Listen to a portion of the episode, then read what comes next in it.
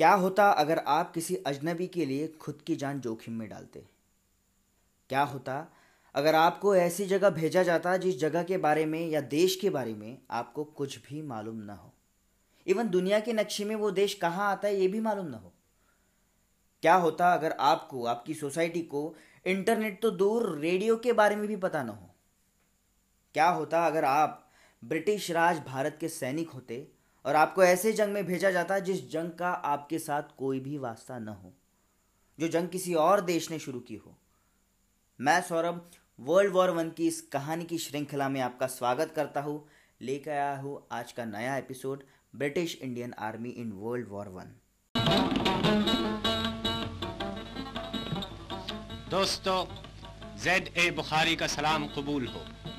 Germany की लगाई हुई आग को बुझाने के लिए दुनिया के हर कोने से लोग उठ खड़े हुए।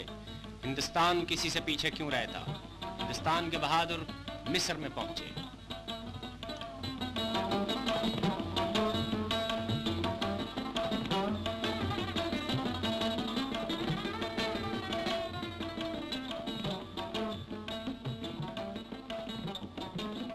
इस वक्त ये जवान एक मश्क कर रहे हैं, जंग के लिए।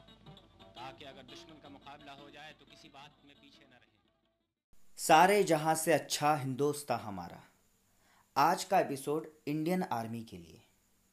उन्हीं की वजह से आज हम सुरक्षित है अपने देश में, अपने भारत देश में। 1914 से लेकर 1918 तक चलने वाले इस युद्ध में इंग्लैंड की सैन्य शक्ति कम होने लगी थी। तब भारत पर इंग्लैंड का शासन चलता था।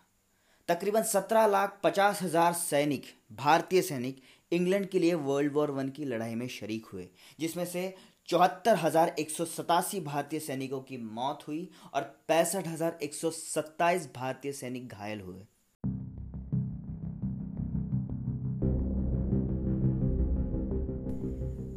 ब्रिटिश इंडियन आर्मी अलग अलग देशों में लड़ी, जिसमें से सबसे प्राइम लोकेशन आता है वेस्टर्न फ्रंट जो फ्रांस और जर्मनी का बीच का एरिया था।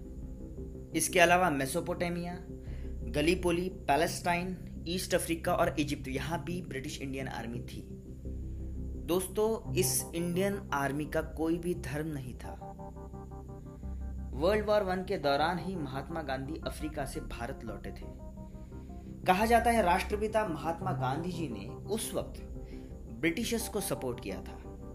कुछ इतिहासकारों का यह भी मानना था कि गांधी जी ने ब्रिटिशर्स को सपोर्ट किया, जिससे इंग्लैंड के लोगों तक ये विचार जाए कि भारतीयों का, ब्रिटिशर्स के साथ युद्ध में हिस्सा लेना भारतीयों का निर्णय है।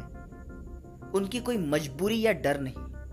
और अगर हम, भारतीय लोग, आपको मदद करेंगे तो आपका भी फ़र्ज़ बनेगा कि युद्ध खत्म होने के बाद, आपका राष्ट्र सुरक्षित होने के बाद, आप भारत को स्वतंत्रता प्रदान करेंगे। लेकिन वर्ल्ड वॉर वन खत्म होने के बाद अंग्रेज़ों ने एक भी वादा पूरा नहीं किया, जिससे भारत में सत्याग्रह मूवमेंट ट्रिगर्ड हुआ। सत्य अहिंसा। अहिंसा को लेकर चलने वाले पुरुष ने युद्ध के पक्ष में विचार रखा। इस तरह की आलोचनाएँ गांधी जी पर बहुत हुई। खैर, इस भाग को लेके अलग अलग लोगों की अलग अलग धारणाएँ।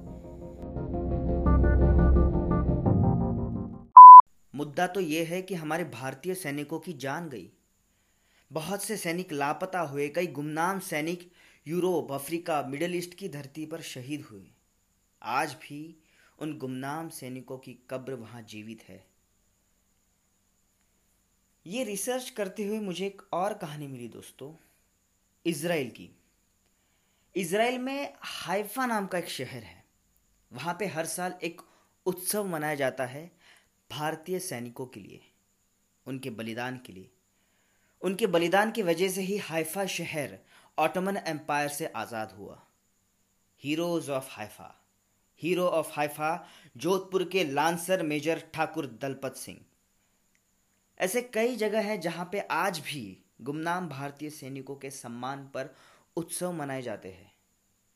घोड़े पर सवार, युद्ध में बंदूकें और तलवारें लिए भारतीय सैनिक इनको इंग्लैंड से 12 विक्टोरिया क्रॉसेस मिले और तेरह हज़ार वीर पदक मिले। दोस्तों, विक्टोरिया क्रॉसेस इंग्लैंड का सबसे बड़ा सैनिकी सम्मान है।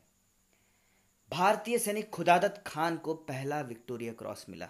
इन शहीद शूरवीरों के सम्मान में 1921 में दिल्ली में इंडिया गेट की स्थापना हुई। उन सभी वीरों के नाम आज भी वहाँ पे इंगित है, दोस्तों। उन सभी भारतीयों के लिए मेरा सलाम।